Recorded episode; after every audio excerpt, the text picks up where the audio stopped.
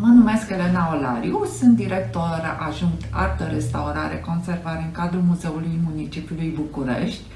Mă bucur foarte mult că și anul acesta vom putea organiza a patra ediție a Simpozionului de Artă și Istoria Artei, de data aceasta online. Vreau să-i felicit pe toți participanții, să le mulțumesc și Uh, suntem recunoscători că, în pofida acestor uh, condiții foarte grele, ei au trimis lucrări foarte interesante pe care noi anul acesta le vom prezenta pe o platformă specială, unde vă invităm să intrați și să vedeți uh, tot ce este nou și uh, o parte din activitatea pe care colegii noștri de la secția de artă o desfășoară.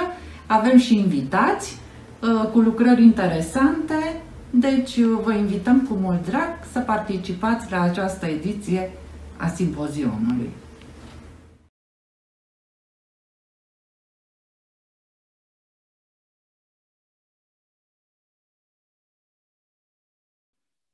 Bună dimineața și uh, bine v-am găsit în virtual. Într-un mod neobișnuit de firesc pentru un simpozion care sper să rămână unic adică să nu se mai repete și în anii următori. Și sunt sigură că toți împărtășim aceeași speranță.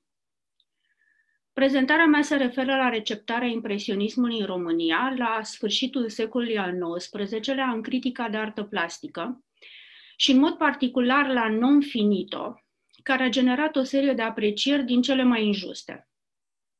Deși Non Finito nu face parte exclusiv din limbajul plastic al impresionismului, Totuși, a fost folosit atât ca tehnică cât și ca limbaj plastic, preponderent în timpul acestui curent artistic. Uh, și pentru că anumite lucruri trebuie amintite și explicate, am să trec repede în revistă factorii contextuali și am să pun să se deruleze uh, singure o serie de imagini, uh, imagini pe care le-am ales uh, dintre picturile lui Grigorescu, și în timpul ăsta am să fac uh, prezentarea. Mai întâi a fost Barbizonul, care pe la începutul anilor 1860 a atras câțiva tineri, printre care Claude Monet, Pierre-Auguste Renoir, care preferau să picteze peisaje în mijlocul naturii, în loc de scene mitologice sau de altă natură în atelier. În 1874, uh, refuzații refuzaților, Monet, Pissarro, Sisley, Morizot, Renoir, Cezanne și alții, au deschis prima lor expoziție impresionistă. Cu o viață relativ scurtă, de numai 12 ani și cu doar 8 expoziții, mișcarea impresionistă a reușit să rămână cea mai cunoscută epocă din istoria picturii secolului al XIX-lea. Și sigur, habar n-avea lui Leroy ce uriaș serviciu avea să le facă atunci când a lansat ironicul impresionist. Tehnica impresioniștilor are câteva caracteristici relativ ușor identificabile. Compoziții deschise, scene din cotidian, unghiuri de vedere inedite și mai ales preocuparea pentru lumina schimbătoare, Lumina care îi lasă privirii doar câteva clipe de contemplare, forțând pictorul să folosească tușe scurte, rapide și vizibile. Trebuiau să picteze afară, în aer liber, ca la barbizon, ca să surprindă tranzițiile luminii și, bineînțeles, că se concentrau doar pe efectele vizuale, nu pe detaliile fotografice. În acest timp, Nicolae Grigorescu descoperise barbizonul și lucra, lucra în plen air, așa cum avea să o facă în repetatele sale reveniri în Franța, până în 1890, când s-a stabilit definitiv la Câmpul Lung. Acum, stilul lui nu este de un impresionism total, absolut, așa cum o făceau francezii, cu conceptul care stătea în spatele acestui stil, ci un melanj propriu, o tehnică la care a adăugat acest non finito, care la acea vreme încă nu dispunea de o explicație teoretică lămuritoare. Receptarea acestui non finito în mediul artistic românesc este ceea ce vreau să scot în evidență, pentru că a condus mai târziu la dezvoltarea unor criterii de apreciere critică cu implicații importante până târziu, în secolul 20 și îndrăznesc să spun și astăzi, în secolul 21. În perioada renascentistă, schița, crochiul sau bozetti, cu aspect de non finito, era foarte apreciată pentru că era considerată o sclipire de geniu. Iar în secolul al XVII-lea, Roger de Pil spunea despre peisaj că trebuie, citez, să specifice gustul și caracterul și să confere lucrării sale cu atât mai mult spirit cu cât va fi mai puțin finisată. Însă, conceptul a stat în așteptare în lumea teoreticienilor până mai târziu, uh, prin a doua jumătate a secolului al XIX-lea. La vremea aceea, Rodin experimenta fragmentul autonom și a abordat non-finito în diverse formule de-a lungul carierei sale artistice. De pildă, în 1875 expunea la salon L'homme au cassé, iar în 1878 expunea L'homme qui marche. Însă, pentru ca o lucrare nefinalizată să fie acceptată la salonul parizian, era nevoie de sprijin teoretic un pic mai timpuriu, în primul deceniu al secolului al XIX-lea, Hegel deja vorbea despre frumusețea fragmentului și despre arta de a ascunde arta. Astfel, în estetică, ramura filozofiei, non-finito începea să fie reluat în seamă și repus în discuție. Însă apărea problema interpretării, pentru că între non-finito și neterminat sau incomplet, este o graniță foarte subțire, foarte versatilă. Cineva trebuia să dea o explicație practică pe înțelesul tuturor. În pictură, impresioniștii au ridicat problema și au venit cu exemplele concrete ale picturilor lor care înfățișau impresiile de moment. Treptat, tot discutându-se și analizându-se, din procedeu tehnic, non-finito a devenit categorie estetică. În schimb, academiștii respingeau cu tărie această idee. Angre, de pildă, era intolerant la non-finito, pentru că contravenea atașamentului pe care îl avea față de ideea de artă ca iluzie, artă care darea unei naturi înfrumusețate, îmbunătățite. În spațiul românesc, teoria a fost receptată odată cu pictura lui Grigorescu. Lui îi se reproșau și maniera impresionistă și acest non-finito, punându-se în cârcă lipsa unui desen riguros pe care l-ar fi camuflat prin jocuri de culori și tehnici de eschivă. Profesorul Stăncescu a fost uh, deschizătorul discuțiilor critice referitoare la finitul pictural uh, și la stilul îmbrățișat de Grigorescu, pe care acesta le explica din punctul de vedere al atmosferei, al perspectivei atmosferice. Deci Stăncescu este cel care vorbea despre perspectiva atmosferică, uh, adică lucrurile văzute de la distanță pierd amănuntele, se contopesc în suprafețe difuze și numai pictorul este cel care alege ceea ce vrea să scoate în evidență. Se pare că totul a început în 1867, când, în discursul asupra mișcării artelor din România, Uh, Stăncescu, pe atunci profesor de estetică la Școala de Bele Arte din București, amintea auditoriului meritele tânului Grigorescu, spunând despre tablourile acestuia, spălătorese pe marginea Senei și corturile de boemieni, care fusese reprezentate la expoziția universală din Paris, că denotă un coloritabil și o inteligență de compuitor destul de marcantă compuitor, adică abilitatea de a face compoziții echilibrate.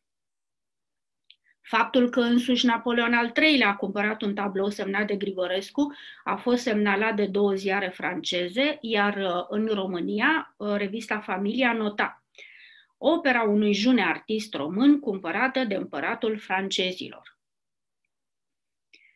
Doi ani mai târziu, în 1869, profesorul Stăncescu, după ce a făcut o vizită în atelier, a scris un articol despre pictura lui Grigorescu, apărându-i stilul care, ă, spunea el, produce impresiuni neșterse, picturi executate în, nat- în natură, nu în atelier.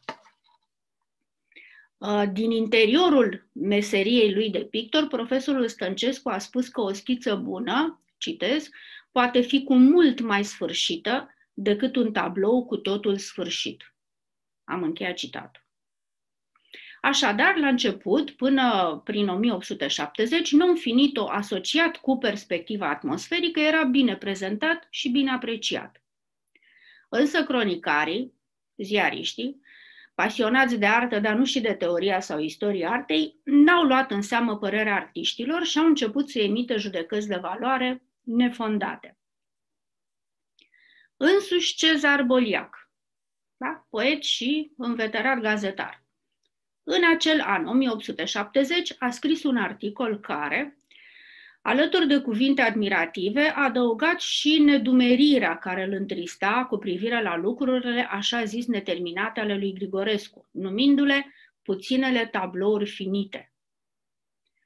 În același an, deci 1870, și cu aceeași ocazie a expunerii tablourilor lui Grigorescu în cadrul expoziției artiștilor în viață, Iacob Negruții, a semnat un alt articol apărut în revista Convorbiri Literare, extrem de critic la adresa stilului neterminat, în ghilimele, stilul neterminat al pictorului. Uh, în ce privește critica, așa, în general vorbind, din ziarele românești din acea vreme, uh, surprinzător este faptul că, totuși, la începutul mișcării impresioniste, după prima expoziție pariziană din 74, 1874, Ștefan Micăilescu, în revista contemporană din 1876, scria, și citez, Impresiunea totală nu depinde de execuțiunea acurată a detaliilor, ci numai și numai de la combinațiunea, de la raportul liniilor și al culorilor.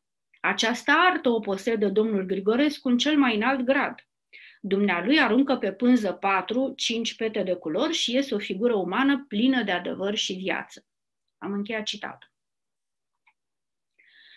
Ideea perspectivei atmosferice care se poate suprapune non-finitului apăruse clar descrisă și într-un articol în același an 1870 de care vorbeam mai, uh, mai la început și acum este vorba despre portretul marelui ban Năsturel Herescu. Citez. Văzut de prea aproape, lucrul pare brutal, contextura aspră. Dar dacă ne așezăm la distanța voită, toate aceste vehemențe dispar pentru a se contopi într-un efect a cărui armonioasă suavitate nu poate fi comparată decât cu justețea sa. Accesoriile sunt dispuse și tratate pentru a pune în valoare esențialul, căruia artistul le-a subordonat în modul cel mai logic.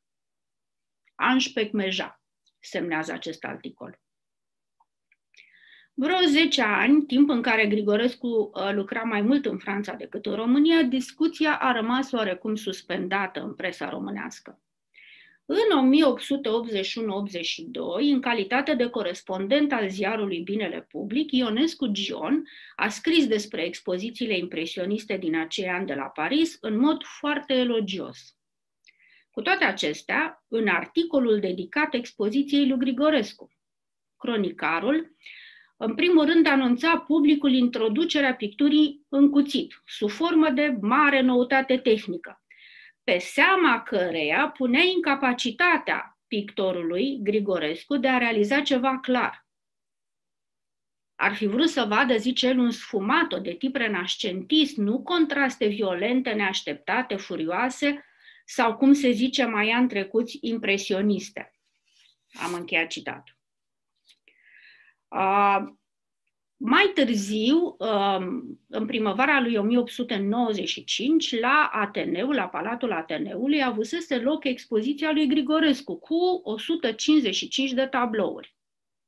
Cu această ocazie, același Ionescu Gion în revista nouă a publicat un articol de-a dreptul răutăcios. Și să amintesc în două cuvinte faptul că, în acel moment, în 1895, Grigorescu avea 57 de ani și se afla la apogeul creației sale.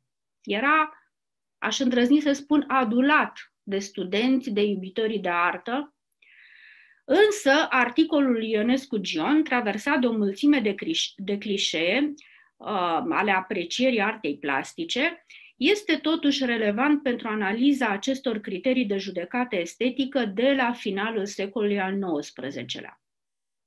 Dar am să mă opresc numai asupra noțiunii de non finito, care era numită de, Ion, de Ionescu Gion neîntreg și neisprăvit. Așadar, Ionescu Gion, în stilul lui propriu, ironic și infatuat, spune că, întâi și întâi, ursitoarele ar fi pecetluit soarta artistică a lui Grigorescu, condamnându-l la un destin de mare pictor neîntreg. După părerea lui, din cele 155 de tablouri, doar vreo 5 puteau fi considerate terminate. Și am să citez, apropo de um, acest pictor neîntreg. E un fenomen interesant căruia critica științifică de azi ar trebui cine știe câte cauze, unele mai psihice și mai psihopatice decât altele. Toată lumea însă poate să-l constate foarte ușor, fără ca să pătrundă în psihismul lucrului. Închei cetatul. Uh, și asta cu toate că Ionescu uh, Gion, cu 10 ani în urmă, cum spuneam, trimitea la București articole elogioase despre expozițiile impresioniste de la Paris. Însă, când vine vorba de pictura lui Grigorescu, discursul îi se schimbă radical. Și uh, citez un mic fragment din acest articol. Catalogul zice ne Grigorescu și noi ne închinăm. Domnia sa a expus, brodând, tablou neterminat, zice catalogul, iar publicul de azi și subsemnatul și posteritatea replicăm în cor. E, te frate, dar cum vrei să fie? Domnia sa a mai expus întoarcere de la câmp. Catalogul nu zice tablou neterminat, dar asta întoarcere de la câmp e atât de neterminat încât până și pânza pe care el domnul Grigorescu a cheltuit enorm ca spiaj de talent, cum îmi scria mai alaltă era o profundă cunoscătoare de pictură, în care pânza acestui tabel, luându-se la întrecere de răgneală cu cadrul, strigă. Sunt neterminată, Mă găsesc și mă voi găsi în veci neterminată. Am încheiat citatul. Nu voi continua cu asemenea exemple, deși ele sunt foarte multe. Remus Niculescu sintetizează cel mai bine locul în care, locul pe care non finito l-a ocupat în uh, opera grigoreștiană. Citez. Asemenea multora dintre înaintașii ori contemporanii săi cei mai ilustri, de la Corolla Constable până la Renoir, el va picta subiecte terminate pentru amatorii de imagini sentimentale și opere străbătute de lirism autentic, de adevărată poezie picturală pentru sine și pentru cei în stare să prețuiască mesajul realist al artei sale. Dualitatea aceasta, transpusă de unii în timp și înțeleasă ca un proces mai îndelungat sau mai rapid de slăbirea facultăților artistice, a dăinuit în forme mai mult sau mai puțin acute de-a lungul întregii sale activități. Pe scurt, concluziile, pe foarte scurt, concluziile mele uh, sunt următoarele. Și uh, acum uh, să mă și vedeți. În ultimele decenii ale secolului al XIX-lea, uh, câteva personalități și personaje cu influență în lumea artelor plastice au publicat diverse texte prin intermediul cărora și-au exprimat opțiunile estetice, lăsând, lansând totodată criterii de apreciere și judecăți de valoare care au persistat. Au persistat printr-o replicare sistematică de la un articol la altul. La aceste personalități apare mai curând o adeziune la anumite nume sau lucrări de artă care erau mai frecvent discutate în spațiul public, un spațiu care constituia comunitatea amatorilor de artă, în care scriitorii critici și colecționarii se prezentau ca un fel de congregație de gust. Nu apar criterii de judecată sau idei estetice, ci doar comentarii și multe dintre ele fără acoperire.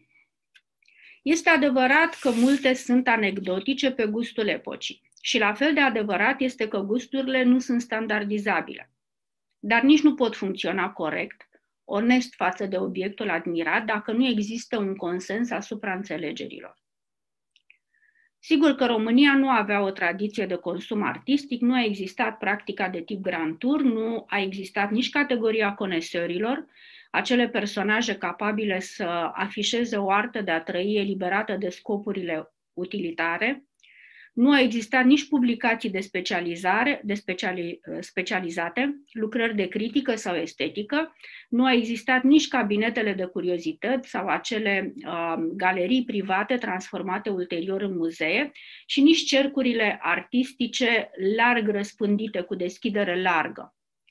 La sfârșitul secolului al XIX-lea, critica de artă autohtonă desfința sau lăuda pe principii foarte subiective, arbitrare, sau după necesități părtinitoare, fără vreo legătură cu teoriile estetice și fără vreo legătură cu evoluția producției de artă în general. Pe mine mă preocupă intens relația uh, imagine-text. Critica plastică și opera de artă, raporturile de determinare și subordonare care se nasc între cele două și mai ales rolul formator al criticii de artă. Nu categoriile estetice și filozofia artei modelează gustul publicului, ci textele critice. Acestea lansează criterii de judecată care, dacă nu sunt bine formulate și explicate, pot deforma până la prejudecată gustul publicului.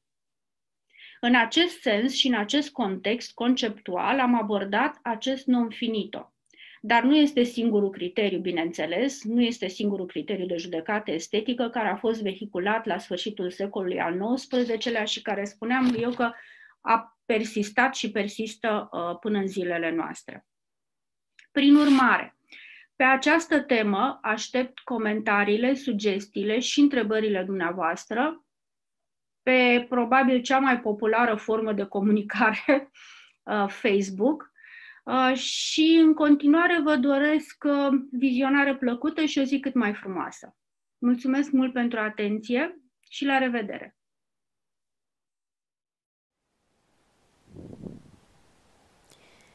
Bună ziua, mă numesc Alexandra Chiriac, sunt cercetător la Metropolitan Museum of Art în New York, în cadrul Centrului de Cercetare pentru Artă Modernă Leonard Day Loder. Această prezentare se numește Academia de Arte Decorative, o inițiativă modernă și miturile sale moderniste. Imaginea emblematică a interiorului modern în București provine de pe coperta numărului publicat în decembrie 1926 al revistei de avantgardă Integral. Fotografia prezintă un colț de sufragerie care combină armonios linii geometrice, sub titlul Interior modern de Max Hermann Maxi, mobilă perne, covoare, tablouri. Membru important al avangardei artistice românești, Maxi este de obicei considerat ca fiind întemeietorul, după principiile școlii Bauhaus, al unei academii de arte decorative pe care a dotat-o cu spațiul expozițional înfățișat în fotografie. În această prezentare voi vorbi pe scurt despre activitățile Academiei de Arte Decorative, utilizând materiale de arhivă nou descoperite pentru a contesta unele dintre miturile care au devenit asociate cu aceasta. Să le abordăm pe rând. La inaugurarea Academiei, în 1924, era condusă de un tânăr artist și pedagog pe nume Andrei Vespremie și finanțată de filantropul Heinrich Fischer Galați. Institu- instituția oferea cursuri diverse de arte decorative și arte plastice. În 1926 și-a extins programul educațional și a fost dotată de asemenea cu un spațiu expozițional permanent unde o gamă largă de articole erau expuse spre vânzare. Acesta a fost momentul când Max Hermann Maxi și soția lui Mela s-au alăturat instituției. În anul următor, Vespremie a părăsit România și s-a stabilit în Letonia, iar Maxi a devenit directorul Academiei până la închiderea instituției în 1929. Este ghinionul lui Vespremie, ca să zic așa, că activitatea sa la București s-a contopit cu cea a lui Maxi, un artist cu o reputație postumă atât de cunoscută, datorită și poziției sale de director al Muzeului Național de Artă al României în perioada de după cel de-al doilea război mondial. Vespremie, pe de altă parte, a dispărut aproape de tot din istoria avangardei.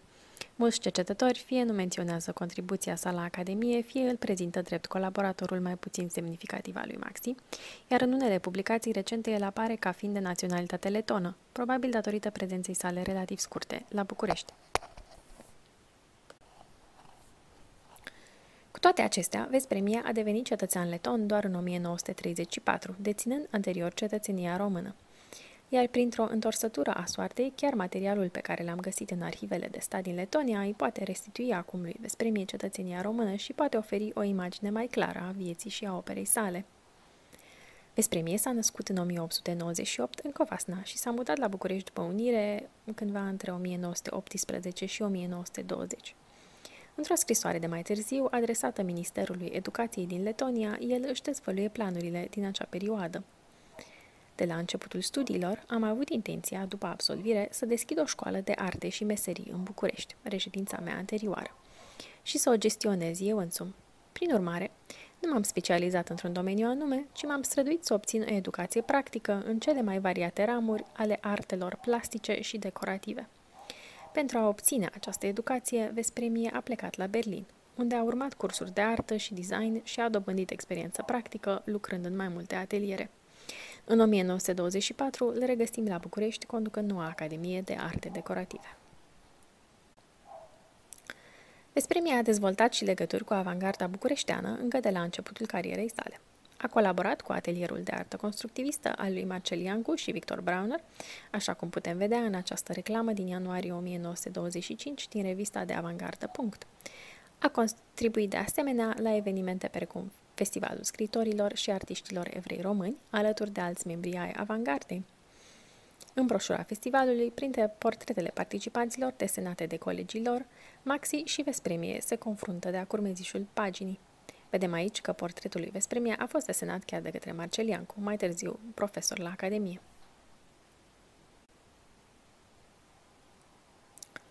Acel moment, Maxi avea propriul său atelier de arte decorative, atelierul Integral, o extensie a revistei sale cu același nume. O întrerupere de un an în apariția revistei Integral lasă soarta atelierului oarecum neclară, mai ales că primul număr, care a apărut după pauză, în decembrie 1926, promovează intens Academia de Arte Decorative, un proiect în care Maxi este acum evident implicat.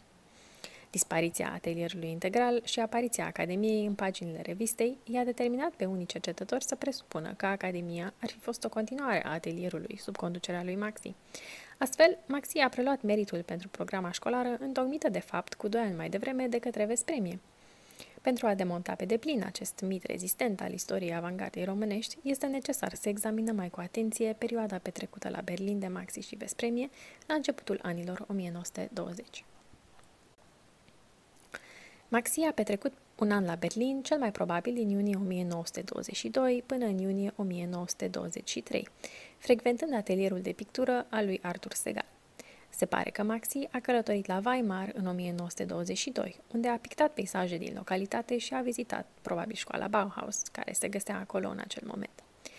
În ceea ce îl privește pe Vespremie, la Berlin, el a urmat cursurile școlii Reimann, o școală de artă și design de mare succes, care colabora cu celebra organizație Deutscher Verbund și făcea concurență Bauhausului.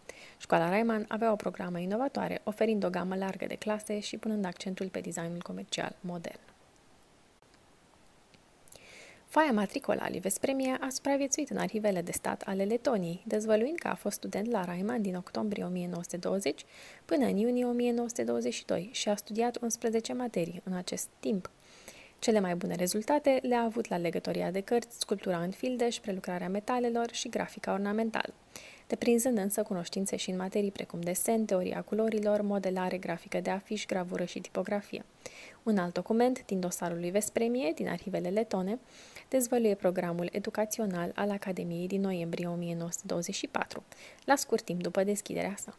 Catalogul cursurilor era destul de cuprinzător, chiar și în această primă etapă, incluzând cursuri de prelucrare a metalelor, sculptură în fildeș, țesătoria covoarelor, legătorie de cărți, exerciții grafice, precum și desen, pictură și sculptură. Chiar și o comparație sumară cu foaia matricola a lui Vespremie ne dovedește natura extrem de personală a programei școlare a Academiei. Majoritatea materiilor oferite erau cele în care fusese instruit la școala Raiman. Cer scuze că nu am uh, apucat să traduc acest tabel comparativ în timp util, însă se vede comparând programa Academiei cu cea a Bauhausului, sper că majoritatea materiilor nu coincid, mai ales atunci când luăm în considerare ce se preda la Weimar în 1922, când se presupune că Maxi ar fi vizitat instituția. De exemplu, atelierele practice de la Bauhaus includeau ceramică, tâmplărie, sticlărie și pictură murală, niciunul dintre acestea fiind oferite la Academie. În schimb, Academia oferea cursuri de grafică ornamentală și tipografică, materii care nu au fost predate oficial la Bauhaus până în 1925, dar la Reimann avea o tradiție îndelungată. Se poate deci vedea că vizita lui Maxi la Weimar în 1922 nu a avut o influență directă în organizarea Academiei de Arte Decorative în 1924 și nici măcar în 1926, când el s-a alăturat instituției în calitate oficială. Se contrazice astfel posibilitatea ca el să fie inițiatorul Academiei sub influența Bauhausului. Dina Cărăbaș a propus că acest mit a fost propagat de însuși Maxi, când poziția asta importantă de mai târziu l-a determinat să-și supraestimeze realizările din tinerețe și rolul, sau, rolul său în mișcarea de avantgardă. Cel mai probabil, legătura dintre Bauhaus și Academie, după cum spune și Cărăbaș, a fost făcută retrospectiv de artistul însuși. În mod asemănător cu contribuția sa la crearea Academiei, creația artistică a lui Vespremie este greu de recuperat și de dezlegat de cea a lui Maxi. În decembrie 1926, o fotografie din Integral cu subtitlul A Vespremie înfățișează o vază asimetrică cu o estetică modernistă. Mai multe vaze create de Maxi se aseamănă considerabil cu piesa lui Vespremie din 1926, cum ar fi o vază din colecția Muzeului Breilai și una ilustrată în revista Tipanița Literară în 1929. În ciuda reputației lui Maxi ca un inovator în artele decorative românești, se pare că Vespremie a fost de fapt inițiatorul acestei serii de obiecte. După cum am văzut, el a excelat în prelucrarea metalelor încă din timpul studiilor. Priceperea sa este documentată și în presa românească contemporană. Într-o recenzie a expoziției Academiei din 1926, Petru Comanescu admiră obiectele din metal expuse care au fost realizate, și aici citez din articol, după schițele domnului Andrei Vespremie, ceea ce nu lasă nicio îndoială cu privire la autorul lor. Nici această recenzie, nici reclamele sau broșura expoziției din 1926 nu atribuie uh, vreun obiect de metal lui Maxi în acel moment. Aceste dovezi sugerează nu numai că Vespremie a proiectat primele prototipuri ale acestei serii de obiecte, ci și faptul că el a introdus pe Maxi în tehnicile moderne ale prelucrării metalului. Această ipoteză este confirmată de un alt exemplu. O serie de fructiere și tăvi din alamă cu o formă distinctă și care sunt atribuite lui Maxi se găsesc în colecțiile mai multor muzee din România. Iată însă că în numărul din decembrie 1923 al revistei școlii Reimann, Farbe und Form, apar mai multe obiecte asemănătoare. Se pare că Vespremia a fost creatorul și acestei serii de obiecte pe care le fabrica încă din atelierele școlii Reimann. În colecția Casei Memoriale Ion Minulescu am găsit chiar și o tavă de metal ștampilată cu marcajul lui Vespremie, obiect care în inventarul muzeului este atribuit lui Maxi. Până în prezent este singurul obiect existent semnat de Vespremie, dar după cum am arătat, o analiză vizuală atentă ar putea permite identificarea altora. Am încercat până acum să redresez echilibrul dintre contribuțiile lui Vespremie și Maxi la Academia de Arte Decorative. Mai este însă o contribuție care trebuie readusă în prim plan – Secția expozițională a Academiei, creată în 1926, este în general considerată opera lui Maxi. Anunțul pe care îl puteți vedea și, bineînțeles, imaginea de pe coperta integral um, atribuie organizarea spațiului artistului. Autobiografia publicată de către Liana Maxi, fica cuplului Maxi, ridică însă unele întrebări. Ea povestește că Mela Maxi a fost cea care a sugerat colaborarea cu Academia și tot Mela a fost cea care a dirijat activitățile comerciale ale expoziției și a supravegheat aranjamentul spațiului. În timpul cercetărilor mele, am descoperit alte documente care susțin declarațiile Liane, aflate într-o colecție privată. Un contract scris de mână și datat 1 septembrie 1926 dovedește colaborarea dintre Vespremie, Fischer Galat și doamna Maxi, confirmând crearea noului spațiu um, expozițional și stabilind diferite atribuții pentru administrarea acestuia.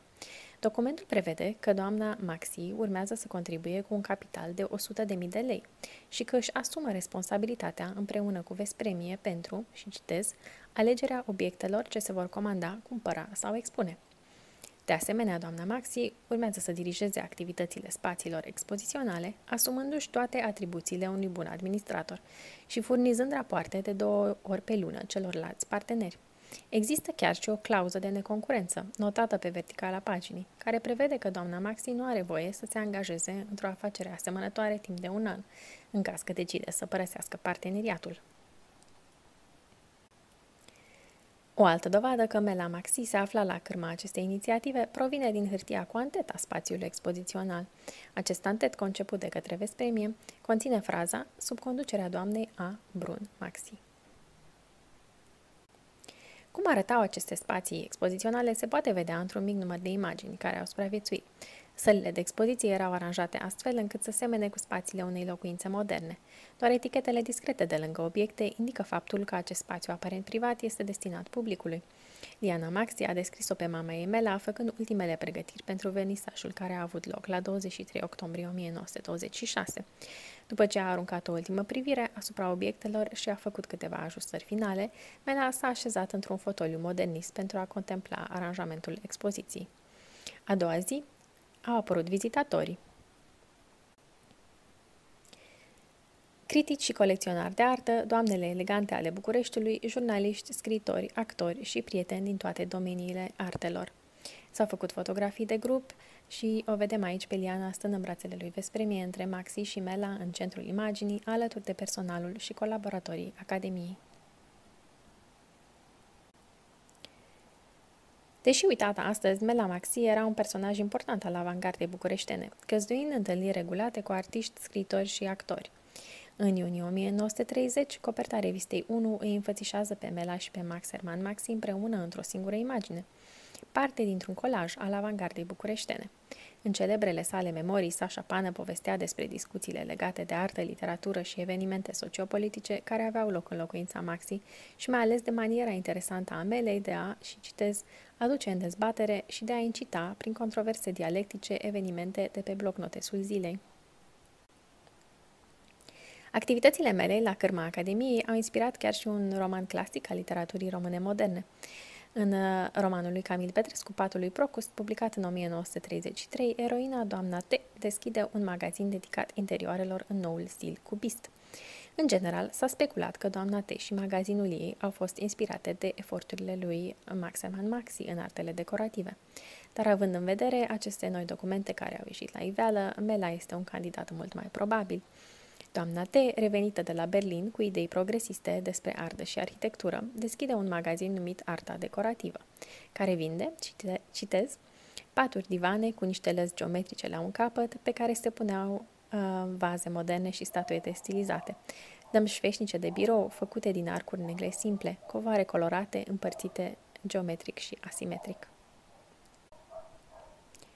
Astfel, sub conducerea lui Andrei Vespremie și a Melei Maxi, Academia de Arte Decorative a ajuns să întruchipeze estetica modernă a avangardei bucureștene. Importanța activităților lor nu mai poate fi subestimată. Firește, contribuția lui Max Herman Maxi la artele decorative în România nu trebuie să fie ignorată, însă mi-aș dori ca povestea Academiei de Arte Decorative să fie spusă pe viitor un pic altfel. Vă mulțumesc pentru atenție!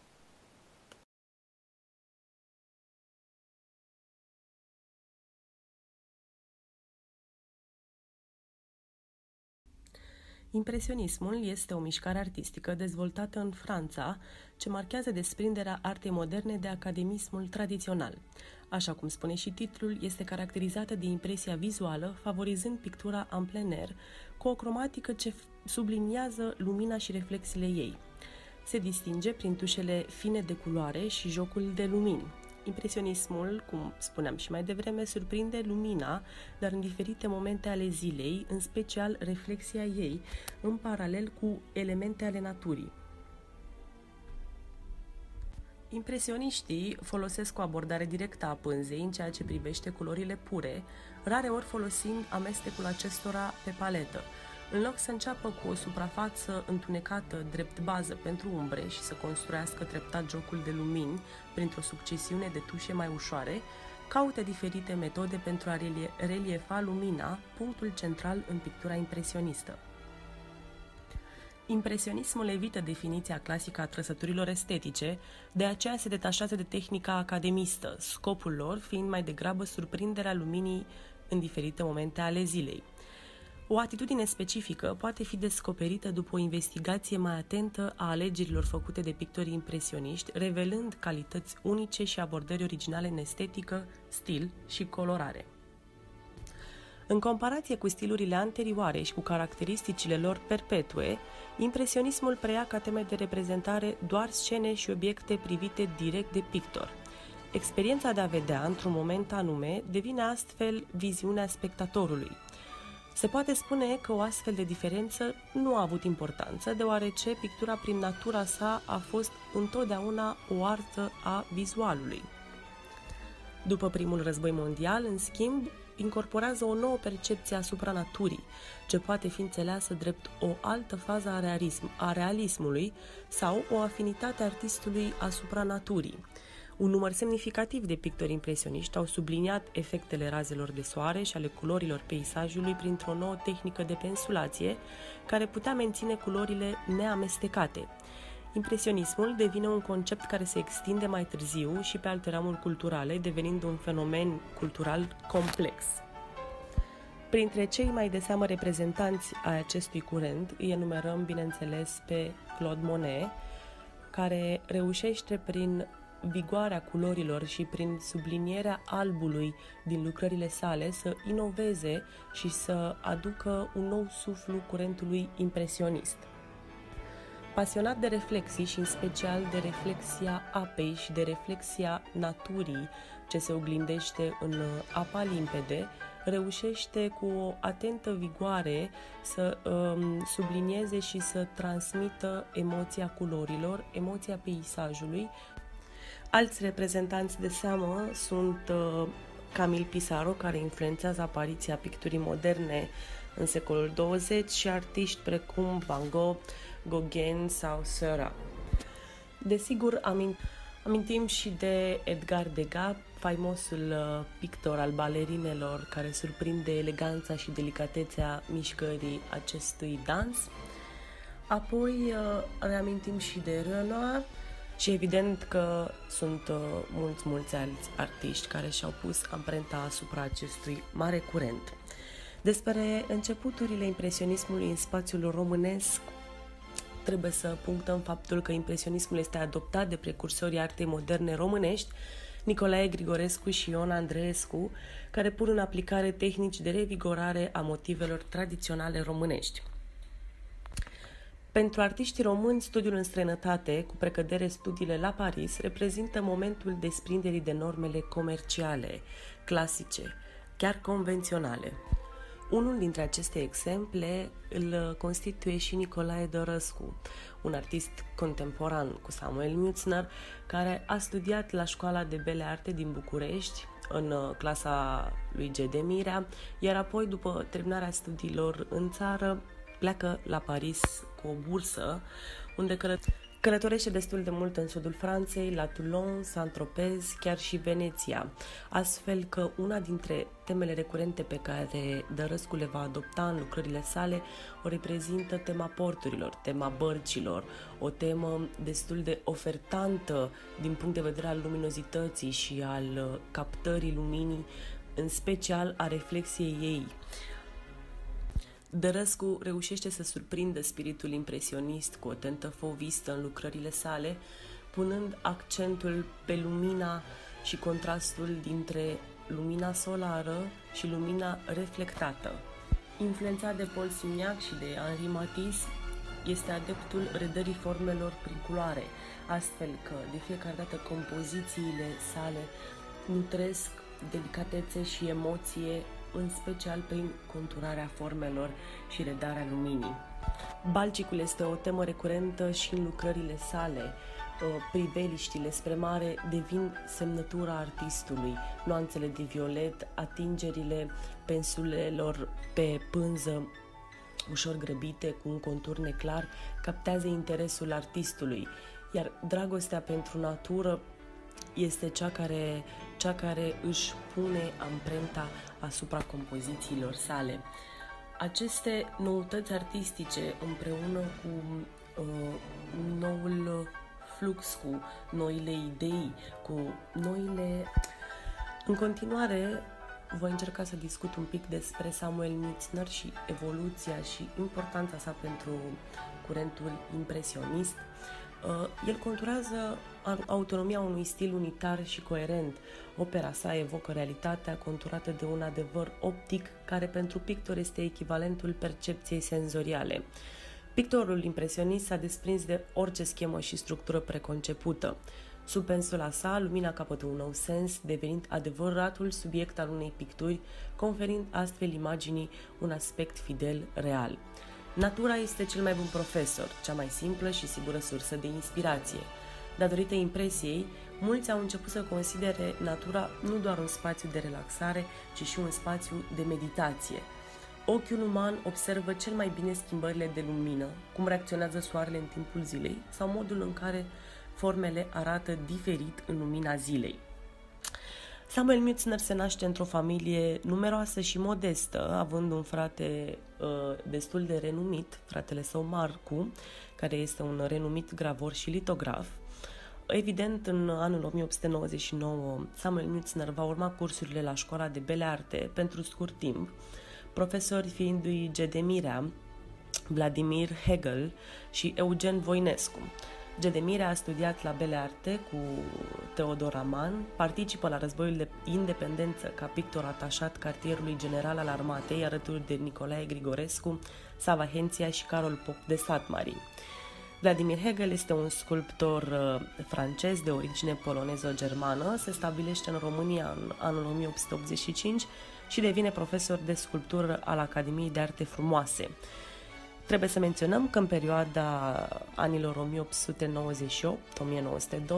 îl are elev chiar și pe Constantin Brâncuș. Eugen Voinescu este un, uh, un pictor desăvârșit care se împrietenește cu Gustav Curbe, îl, uh, îi stimulează destul de mult interesul pentru pictură și trebuie să menționăm că Eugen Voinescu este și unul dintre fondatorii de Bele Arte mai târziu îi va deveni și director și este și uh, unul dintre cei 60 de membri fondatori ai Ateneului Român. Revenind la Samuel Mitzner, în anul 1900 se înscrie la Academia de Arte Frumoase la München, având profesori pe Karl Raup, Anton Asbe și Simeon Holoshi. Despre Simeon Holoshi trebuie să menționăm că este considerat printre cei mai importanți pictori maghiari, adepții naturalismului și ai și al realismului în uh, pictura de secol XIX din regatul Ungariei. În anul 1903 pleacă la Paris, uh, urmează cursurile Academiei Julian, iar în 1904 uh, are prima sa participare la expoziția Salon Autonom Paris. În 1908 se stabilește pentru 2 ani la Givarny, lucrând alături de Claude Monet, iar în 1909 are o primă expoziție la Ateneu cu lucrări realizate în Franța. Din 1910 pleacă în Alger și în 1912 pornește o călătorie în Japonia. În 1916 pleacă în Venezuela, unde rămâne pentru trei ani, pictând în deosebi în Caracas și San Juan. Are o perioadă de înflorire artistică, expoziții personale la New York, San Juan, Caracas. În următorii doi ani activitatea sa artistică uh, este destul de bogată și destul de înfloritoare. În 1920 călătorește în Spania și Tunisia, unde are și uh, expoziții, apoi revine cu expoziție la Ateneu în 1922 cu lucrări realizate din călătoriile sale. Un an mai târziu se căsătorește cu Rodica Maniu, iar în 1924 este expozant la Bienala de la Veneția, unde îi se conferă coroana României gradul de ofițer. În 1929 este premiat la expoziția na- na- internațională de la Barcelona, iar în 1932 este decorat cu meritul cultural pentru artă plastică expune cu regularitate în următorii ani, iar între 1951 și 1956 el uh, va fi conferențiar la Catedra de Pictură uh, Grafică și Compoziție Institutului de Arte Frumoase Nicolae Grigorescu din București. Trei ani mai târziu, în 1959, se stinge din viață în data de 2 octombrie. La fel ca mulți pictori români, Mützner se află sub vraja Balcicului, ceva din această mică așezare însorită de lângă malul, malul Mării Negre, uh, îi amintește cumva de farmecul oriental, fiind un loc ideal pentru surprinderea luminilor și a culorilor. Evident, este un loc prielnic pentru a urmări gradientul de culoare pe care îl dezvoluie lumina, diminețile transparente de primăvară sau zilele toride de vară, cu culorile lor sălbatice, dacă putem spune așa, așa și acordul domolit al toamnei. Samuel Mutzner este cucerit de jocul dintre lumină și culoare, iar influența Fovă devine amprenta sa distinctivă pentru arta românească. Influența lui Claude Monet la Givarni devine o etapă fundamentală în conturarea artistică a lui Samuel Mutzner. Experimentează reflexiile luminii în oglindirea apei și folosește tehnica pointilistă perfecționată mai târziu în perioada niponă.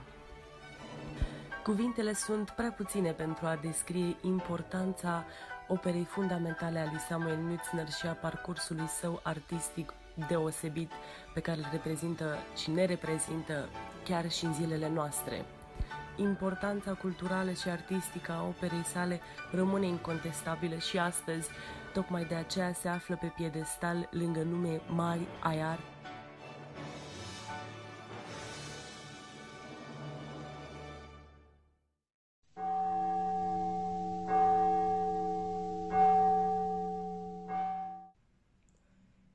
Neschimbată de aproape un mileniu de la Marea Schismă, Biserica Ortodoxă pare imobilizată într-o formă absolută, care continuă cu foarte mici variații, variante și soluții arhitecturale ale modelului Bisericii Bizantine. La o privire frugală, putem afirma că nu există loc pentru inovație și modernizare în arhitectura sacră răsăriteană. Dar, încercând să înțelegem motorul acestei stări, de fapt, și punând în discuție însăși natura și funcțiile bisericii, vom vedea că permanent aceasta a avut un caracter dinamic și adaptabil, rămânând însă, poate paradoxal, în tradiție. Pentru a începe reflexia asupra acestor probleme, rememorăm spusele Sfântului Damaschin. Și biserica se numește loc al lui Dumnezeu, căci am afierosit acest loc spre slăvirea lui ca pe un loc sfințit, în care ne facem rugăciunile noastre către el. De asemenea, se numesc locurile lui Dumnezeu și locurile în care ni s-a făcut cunoscută energia lui, fie prin corp, fie fără corp. Așadar, arhitectura bisericii, acest uh, vast sistem de convenții și de structurări spațiale, este un loc de întâlnire a cel puțin două realități diferite.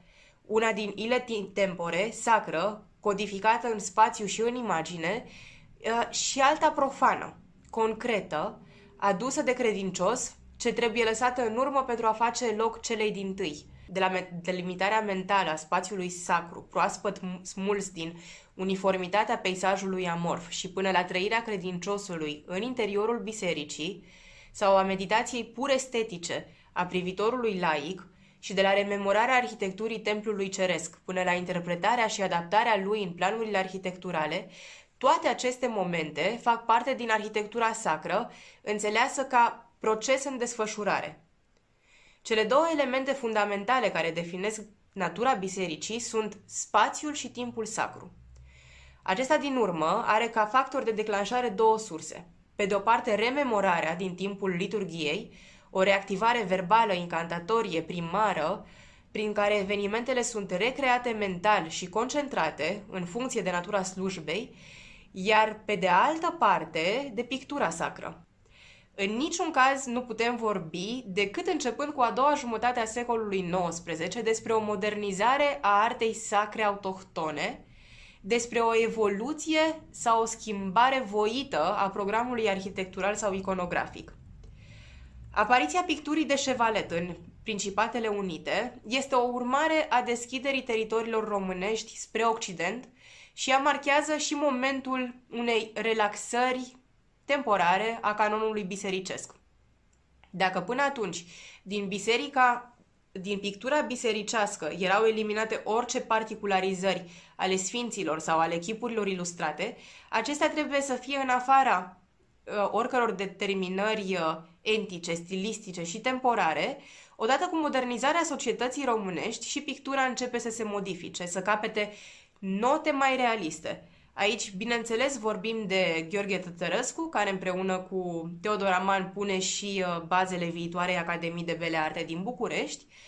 Uh, vorbim uh, de asemenea despre acele tipuri de peisaje cu puncte de fugă, vorbim de apariția perspectivei, în care efectele trompoil creează iluzia tridimensionalității, care, bineînțeles, știm că este extrem de blamată de întreaga tradiție bizantină.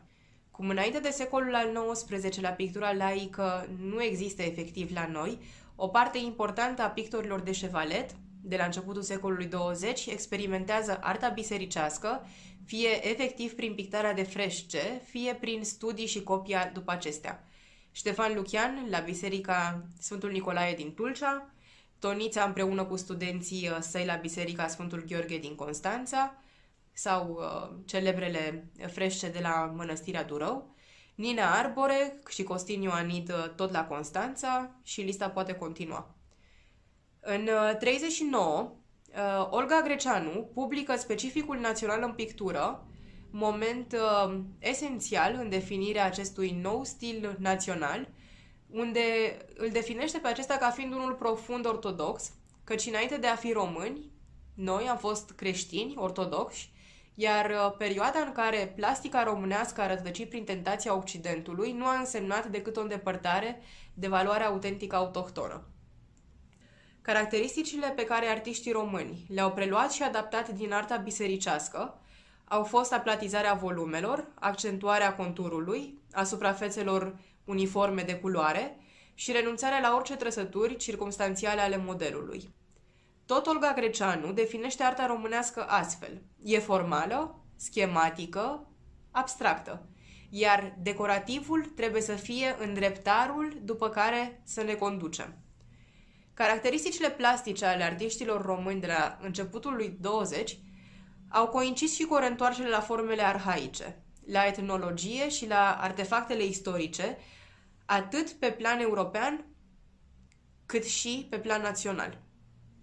Este perioada în care preocuparea pentru investigațiile arheologice cunoaște o afirmare foarte puternică, fiind legată de aceeași nevoie de afirmare identitară și de a găsi noi argumente în ceea ce privește memoria locului și vechimea locuirii. Arta modernă internațională ajunge la forme similare celor regăsite în arta religioasă, fie redescoperind decorativul, geometria, fie stilizarea și abstracția, fapt ce le permite pictorilor să lucreze simultan în tradiție și în modernitate. Stilul neobizantin este foarte potrivit pentru acoperirea suprafețelor mari ale noilor edificii publice, astfel că fresca părăsește mediul aproape exclusiv bisericesc și ajunge în instituții importante, academii, primării, muzee și palate. Cecilia Cuțescu Ștorc, care în 1916 devine profesoară la proaspăt înființata Catedră de Arte Decorative de la Academia de Arte Frumoase din București, creează numeroase picturi murale în clădiri publice, dintre care cea mai impresionantă rămâne Istoria negoțului românesc din 1933 în aula Academiei de Studii Economice.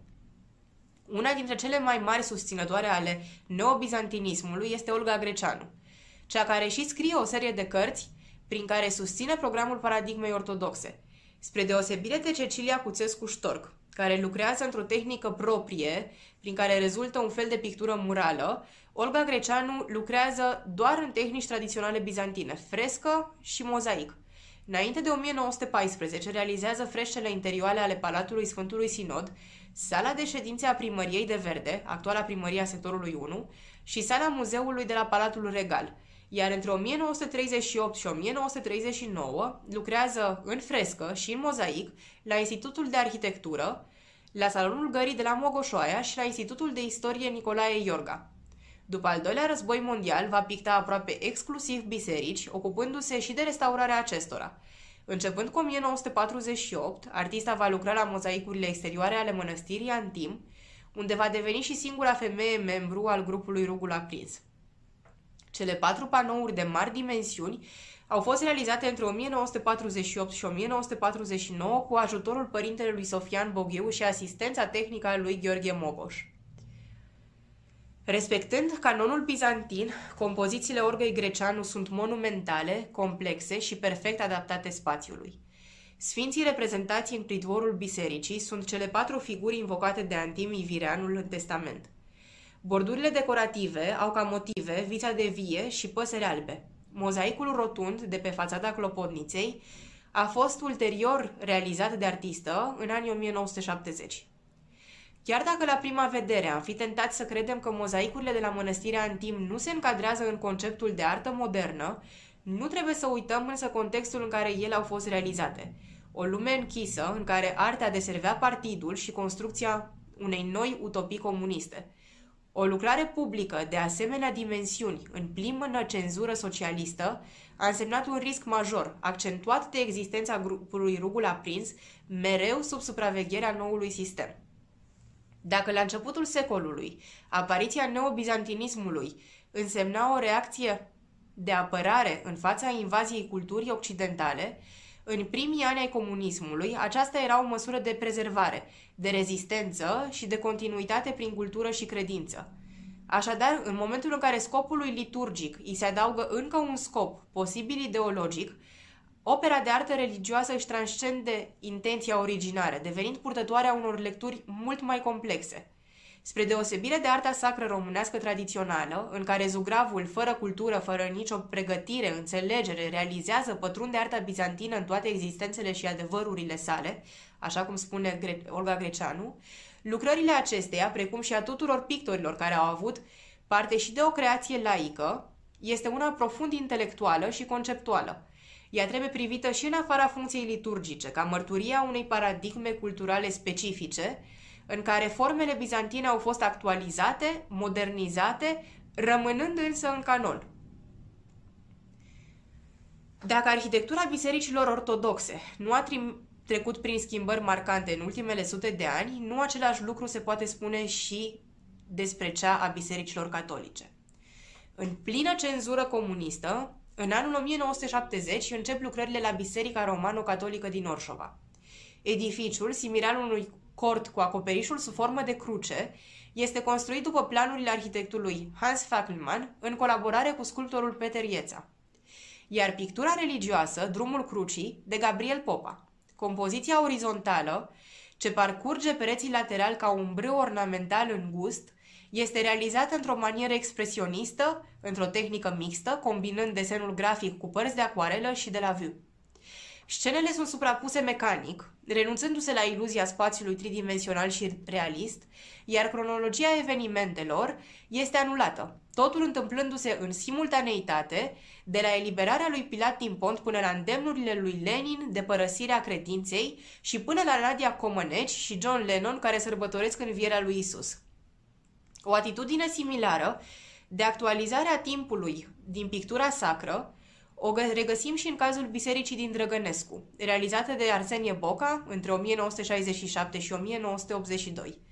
Freștele ce acoperă în întregime pereții modestei bisericii ridicate în 1870 și ulterior înălțate și restaurate în 1950, reprezintă un caz unic în iconografia bisericească românească. Scenele biblice canonice sunt alăturate unor compoziții moralizatoare cu personaje contemporane, în îmbrăcămintea și atitudinea specifică jumătății secolului 20, prinse în contexte care le îndepărtează de justa credință cu promisiunea ale unei lumi științifico-fantastice. Imaginile sunt completate de texte, de dialoguri imaginare între oamenii tehnologizați și de îngeri. Aceste scene aduse în prezentul enoriașului reprezintă o încercare de actualizare a mesajului creștin, de apropiere de comunitate, așa cum s-a întâmplat de nenumărate ori de-a lungul istoriei creștinismului, atunci când relația bisericii cu credincioșii fie era la început, fie fusese perturbată cumva. Pictura postmodernă însă în care reprezentarea bizantină a chipurilor și a formelor este completată și potențată de culorile vibrate și de compozițiile cu elemente geometrice și suprapuneri transparente, este în fond o lucrare de avantgardă artistică, ce simultan face parte din corpul bisericii. Așadar, biserica din Drăgănescu trebuie privită dintr-un punct de vedere critic mai nuanțat, ea fiind simultan un exemplu de arhitectură sacră bizantină canonică, mediocră chiar, și cu nimic surprinzătoare în exterior, dar și un experiment postmodern de actualizare a mesajului și a formei arhitecturii Bisericii Ortodoxe, văzută în ansamblul ei, ca o simbioză între edificiu, ritual și iconografie.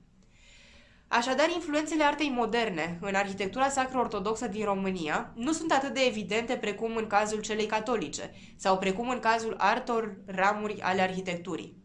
Pornind de la faptul că biserica înseamnă mult mai mult decât simpla arhitectură exterioară, ea încorporând atât iconografia cât și ritualul, celei din urmă fiindu-i ambele subordonate, putem vorbi de o schimbare doar atâta timp cât funcția liturgică nu este afectată în niciun fel. Scurta perioadă în care Biserica Română a susținut influențele occidentale în arta bisericească a coincis cu apariția picturii de șevalet la noi în țară și a fost marcată de introducerea neoclasicismului în iconografia sacră. Prima jumătate a secolului 20 a adus în prim plan neobizantinismul, curentul susținut de biserică, care a influențat atât arta bisericească cât și pe cea laică. În timpul comunismului, arhitectura sacră românească cunoaște alte două momente de modernizare, fie prin libertatea de creație arhitecturală și artistică oferită de catolicism, fie prin experiment în cazul picturii ortodoxe. Aceasta a fost prezentarea mea. Vă mulțumesc pentru uh, atenția acordată și uh, să ne revedem cu bine. La revedere!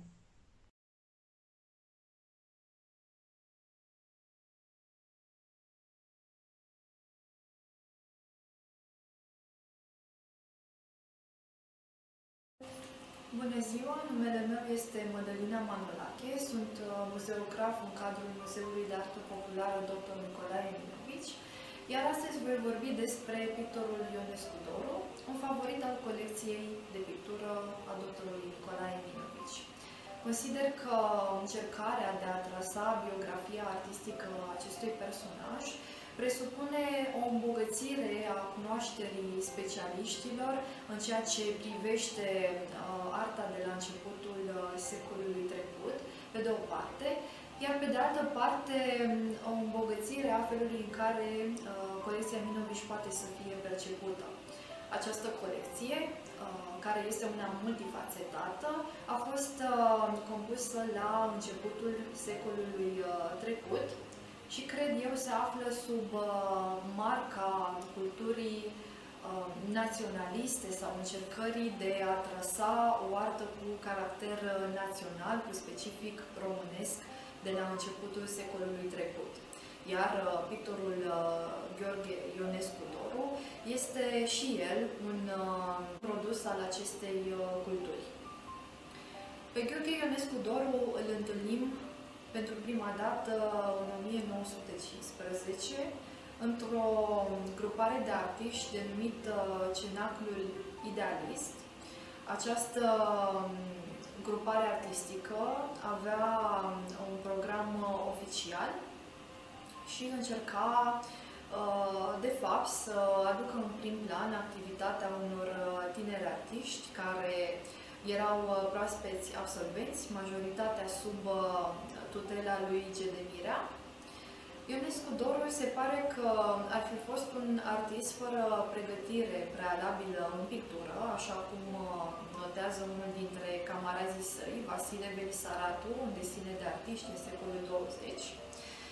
Iar uh, prima sa expoziție personală ar fi fost una regizată astfel încât uh, toate lucrările sale să fie văzute. De aceea, în presă, expoziția a fost uh, consemnată ca un real succes. Um, acest fapt rămâne unul care trebuie să fie verificat dacă, într-adevăr, uh, Gheorghe Ionescu Doru nu avea un uh, trecut artistic în ceea ce privește învățământul. Tot acest autor, Vasile Belisaratu, fiind cel care ne comunică faptul că, de fapt, Ionescu Doru era un student la medicină în al treilea an, care, la fel ca mulți alții, încearcă să uh, își găsească un alt, un alt drum și unul mai degrabă creativ. Iar această anecdotă trebuie să fie privită prin uh, prisma istoriei formației lui Nicolae Minovici, pentru că Așa cum se știe deja foarte bine, Nicolae Minovi studiase un an la școala de bele arte, studiase pictura și la îndemnul fratelui său mai mare, Mina Minovici, urma mai departe studiile facultății de medicină. Chiar relația dintre cei doi, dintre colecționar și pictor, este una care trebuie să, privi, să fie privită cu un interes aparte, deoarece uh, există două ipostaze despre care vreau să vorbesc, și anume uh, bogata selecție a lucrărilor uh, lui Ionescu Doru din uh, colecția de pictură a Peticului și, pe de o parte, prezența acestora uh, pe front, pe frontul de război în 1918 uh, în Iași. Una dintre societățile artistice din care Ionescu Doru a făcut parte, ca membru fondator, este Societatea Arta Română, un grup de artiști care fusese mobilizați pe front în Marele Cartier General, la Iași, unde Nicolae Minovici venise și el cu ajutorul uh, salvării pentru a ajuta soldații răniți în război, el fiind uh, medic major în rezervă și uh, directorul Spitalului de Exantemici în acea perioadă. Iar biografii săi amintesc cum Nicolae Minovici avea obiceiul de a organiza uh, niște sărbări artistice alături de soldați, pe de o parte, și de artiști, bineînțeles, pentru a um, încerca să creeze o atmosferă mai plăcută în acele momente sumbre, grave, ale uh, soldaților și, evident, a tuturor celor prezenți pe front, cauzate de drama războiului. Probabil că Nicolae Minovici îl cunoaște aici pe Ionescu Doru, Probabil că relația lor, pe de altă parte, poate să fie una care data de ceva mai multă vreme. Dar cert este că Nicolae Minovici, uh, prin uh, apropierea sa față de acești artiști, trebuie să fie câștigat mai multe informații uh, în ceea ce privește arta cu caracter național și poate că a fost influențat în conturarea colecției sale, rămâne din nou un uh, lucru pe care trebuie să îl studiem cu mai mare atenție în viitor. Dar, uh, revenind la creația lui Ionescu Doru, așa cum spuneam, uh, este un artist prezent în colecția de pictură a medicului, iar bogata sa reprezentare în această colecție trebuie să fie privită cu mare interes de noi cercetătorii, pentru că poate să ofere informații despre uh, mai mulți artiști din uh, perioada de început de secol, uh, el fiind uh, situat cumva sub efectele produse de arta impresionistă, de stilul grigorescian în pictura noastră românească.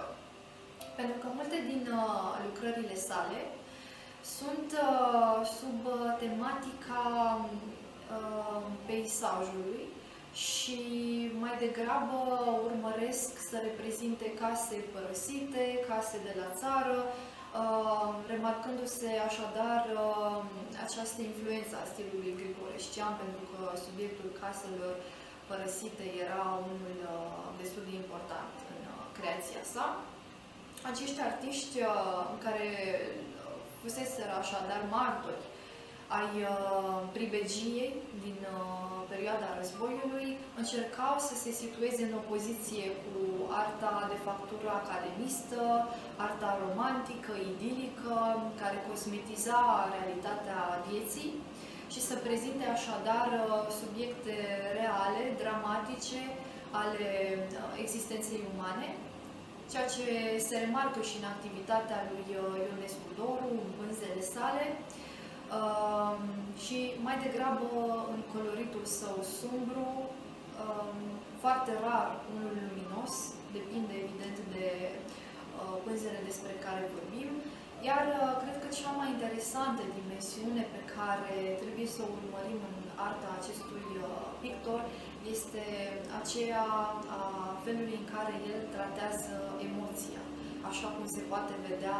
într-una dintre lucrările din spatele meu, singurătate, um, o lucrare simplă, care mizează asupra uh, simbolului crucii și al omului situat lângă ea. Bună ziua! Sunt uh, Nazem Beligrad, sunt muzeograf uh, la Pinacoteca Muzeului Municipiului București și în această sesiune de comunicări online aș dori să vă prezint un artist mai puțin cunoscut, Ion Mușceleanu. Tema, titlul uh, comunicării mele se numește Ion Mușceleanu, poetica impresionistă în portrete și peisaje. Și uh, vom vorbi chiar și puțin despre contextul impresionist și post-impresionist și noutățile uh, care au deschis uh, arta modernă, drumul către arta modernă și felul în care s-a, uh, s-a raportat, s-au raportat artiștii români la ceea ce se întâmpla pe plan european. Această comunicare vreau să o deschid uh, citându-l pe Johannes Sitten. Așa cum flacăra creează lumina, lumina creează culorile. Lumina este mama culorilor, iar culorile sunt copiii luminii. Lumina ne dezvăluie prin culori sufletul viu al acestei lumi. Perioada impresionistă și cea post-impresionistă sunt chiteseța științei culorilor. Cunoscând înflorire datorită preocupărilor pentru spațiul compozițional al artiștilor din această perioadă. Impresionismul și-a propus să aducă cotidianul în spațiul plastic și să recreeze raportul dintre om și natură, Construcția rațională, dominantă din renaștere presărată de zei, de lumina divină sau a blazoanelor de noblețe, au îndepărtat omul de realitatea imediată. Impresionismul este revoluționar prin faptul că a adus viața contemporană în spațiul compozițional și arhitectura spațială a fost înlocuită cu senzația și vibrația de lumină care apropie omul de natură. Nu putem să vorbim despre o delimitare precisă uh, a impresionismului de post-impresionism, însă pictorii post-impresioniști au deschis calea artei moderne, creând opere care nu mai copiază natura, ci amestecuri între forme și culori, umbre și lumini, pe o bază estetică uh, și pe subiectivitatea fiecărui artist. Ion Mușceleanu a trăit între anii 1903-1997. A fost un pictor român născut la Caracal, de o surcinte a mușcelenilor. A provenit dintr-o familie de intelectuali și astfel uh, a primit o educație care i-a cultivat sensibilitatea pentru artă și frumos. A absolvit uh, școala de arte frumoase din București în anul 1926, avându-i ca profesor pe Rainer, la cursurile căruia se ducea cu respirația tăiată, sculptorul Stork, pictorii Constantin Artachino și George Demetrescu Mirea. Apoi, uh, după absolvire, a fost uh, repartizat uh, la Liceul de Băieți din Râmnicul Vâlcea, unde nu a manifestat o plăcere deosebită pentru tainele pedagogiei. Ca mulți alți pictori, a învățat și tehnica freșcei, alături de pictorul Gheorghe Popescu, ajutând la pictarea mai multor biserici. În perioada de început a creației, artistul s-a concentrat atât pe acuarelă cât și pe frescă, tehnici care, de-a lungul timpului, l-au ajutat să-și formeze um, creația de maturitate. După anii 1940, s-a alăturat artistului, artiștilor Nicolae Dărăscu, Alexandru Steriaghe și Lucian Grigorescu, odată cu mutarea atelierului lângă acești mari pictori, pe strada Enei, numărul 10, distrusă în urma bombardamentului nazist uh, din 24 august 1944. Perioada de maturitate a artistului s-a manifestat printr-un desen expresiv și o cromatică cu influențe post-impresioniste.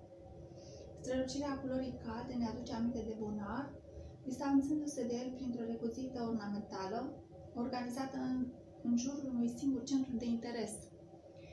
Întreaga opera lui Mușceleanu însumează valențe cromatice ale artei românești moderne, prin operele maestrilor Grigorescu, Andreescu și Lucian. Peisajele și portretele create arată integrarea omului în natură și micile frumusețe ale ei, care scot viața cotidiană din banal. Un om, un pictor cu o simțire delicată, a cărui căldură sufletească și bucurie de viață le-a împărtășit de-a lungul vieții prin creația sa de o noblețe aparte. O reconstituire a demersului creator al unui artist cum a fost cel al lui Mușceleanu, care a acoperit aproape un secol, este anevoioasă, țesută de schimbări dramatice, politice, artistice, educaționale. În patrimoniul Muzeului Municipiului București se păstrează câteva lucrări ale artistului, portrete, cu pregădere portrete și peisaje, în care putem să observăm tinere femei, sunt patru portrete, în care sunt redate patru femei tinere, toate bazate pe un centru compuse pe, uh, pe un uh, singur centru de interes și compoziția se concentrează asupra fizionomiei care este construită pe axul central al uh, spațiului plastic. Fundalurile, fundalurile sunt în general liniștite sau sunt uh, redate prin tușe vibrate și uh, încărcate cromatic de culori calde, așa cum se întâmplă în femeie cu mahramă sau în tânără femeie. Un portret mai liniștit este cel al, uh, al uh, micuței pioniere, care cumva um, prin trăsăturile fizionomice ne duce cu gândul la ochii copiilor lui Tonița.